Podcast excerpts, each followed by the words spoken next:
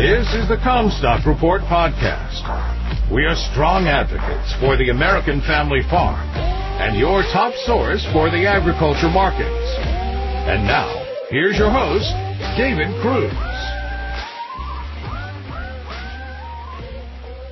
This is David Kruse with the Commstock Report.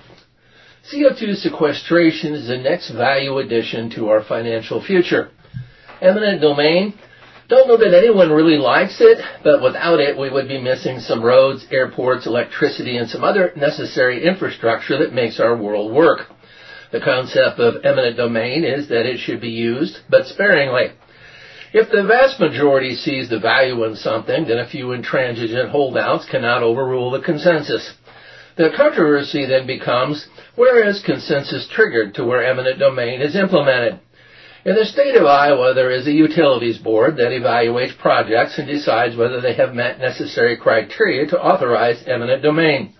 No project asking for eminent domain is going to get it in this state until they have demonstrated strong support by acquiring voluntary easements from landowners.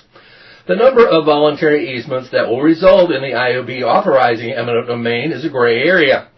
There's no set number that if reached automatically triggers approval. We do, however, have past examples from which to go by. Subscribers know that I oppose the Rock Island Clean Line power line as it did not meet my standards for easements and frankly the term eminent domain abuse may have originated in my office.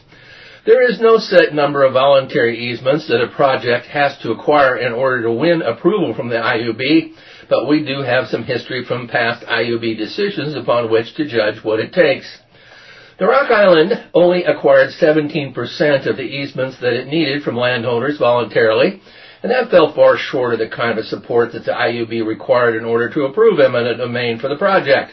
The Dakota Access Oil Pipeline, however, acquired 75% of its needed easements voluntarily, and that was enough for the IUB to approve that project. Our property was not on the Dakota Access route, so I have no experience with their easement process. The assumption is then being made that the CO2 pipeline projects will need to get 75% or more of their needed easements voluntarily from landowners in order to get IUB approval for eminent domain for the rest. Personally, I do not see this as a bad system.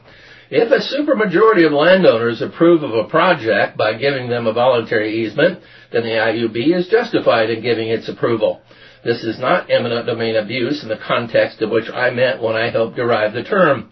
It is proper use of eminent domain.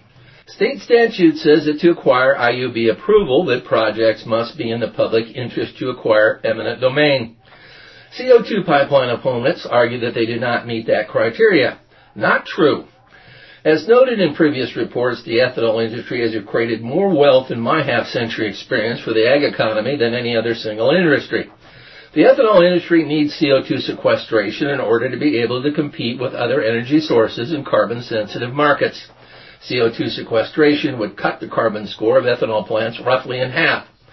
The resulting reduced carbon score expands market access for ethanol and becomes a revenue stream for biofuel that flows back to the state in the form of significantly higher farm income. CO2 pipelines would add 30 cents a gallon to the value of ethanol, which would consequently add a dollar a bushel to the value of corn. The public interest would be extremely well served. The federal government wants to reduce carbon output to meet climate goals so much that they've created tax incentives for sequestering CO2. By definition of democracy, the federal government is the public. So then its governance therefore represents the consequential public interest. Any rational analysis of CO2 sequestration overwhelmingly supports it being in the public interest. We have surmised that in order to get IOB approval that a project has to acquire 75% or more of needed easements from landowners voluntarily. That means that in this case, CO2 pipeline projects have to convince a supermajority of landowners that they will meet their criteria for compensation and terms to allow them the access to their property. CO2 pipelines are not the first rodeo, and landowners have learned from past experience with other easements that they've had to represent themselves in the process. Some landowners fear eminent domain. It is the need, however, for CO2 pipeline companies to acquire a supermajority of voluntary easements that is currently giving landowners enormous leverage in the process.